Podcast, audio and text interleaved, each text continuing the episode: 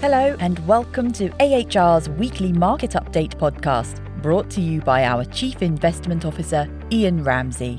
Welcome to this week's A H R market review for the week ending fifth of November, twenty twenty-three. Equity markets posted one of their biggest weekly gains of the year as key central bank rate decisions and cooler than expected U S labor data drove markets forward.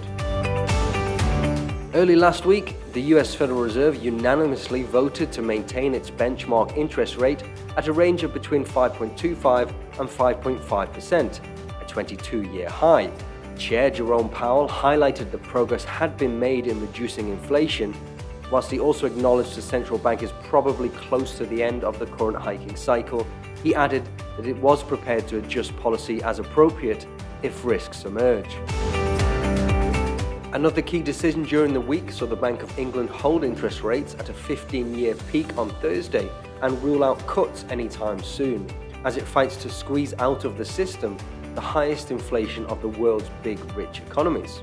The Monetary Policy Committee voted six to three to keep bank rates at five point two five percent, repeating its September decision after fourteen back-to-back increases. The central bank said it expected no growth in Britain's economy in the third quarter of this year, before expansion of just zero point one percent in the fourth quarter. It forecasts zero growth next year and an expansion of just zero point two five percent in twenty twenty-five. Despite the minimal growth forecasts, U K inflation is only expected to hit target levels of two percent at the end of twenty twenty-five. Late last week, the U S Labour Department's closely watched employment report showed the U S unemployment rate rising to three point nine percent last month, the highest level since January twenty twenty-two. The U S economy added one hundred fifty thousand jobs last month, falling below expectations of one hundred eighty thousand, but still a healthy month of employment growth. October's job growth came in below September's stronger than expected, but downwardly revised total of two hundred ninety-seven thousand. Average hourly earnings rose zero point two percent, less than expected, although September's gain was revised higher to zero point three percent. The twelve-month gain in wages fell to four point one percent, its lowest level in over two years, but still above the roughly three percent level that policymakers are often believed to consider compatible with their overall inflation targets.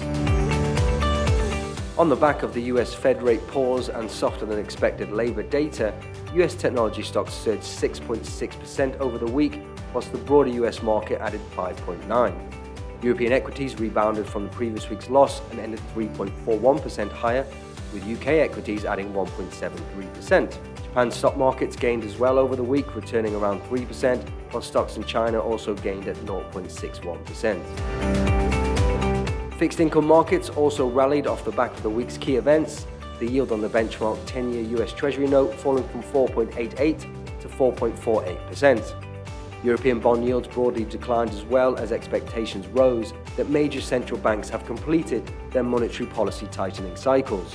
The U K ten-year gilt yield evidence of this falling to four point two nine percent following the Bank of England's decision not to raise interest rates higher. That's all for this week's A H R Weekly Podcast. Thank you for listening, and for further investment insights, head over to a h r private wealth dot com.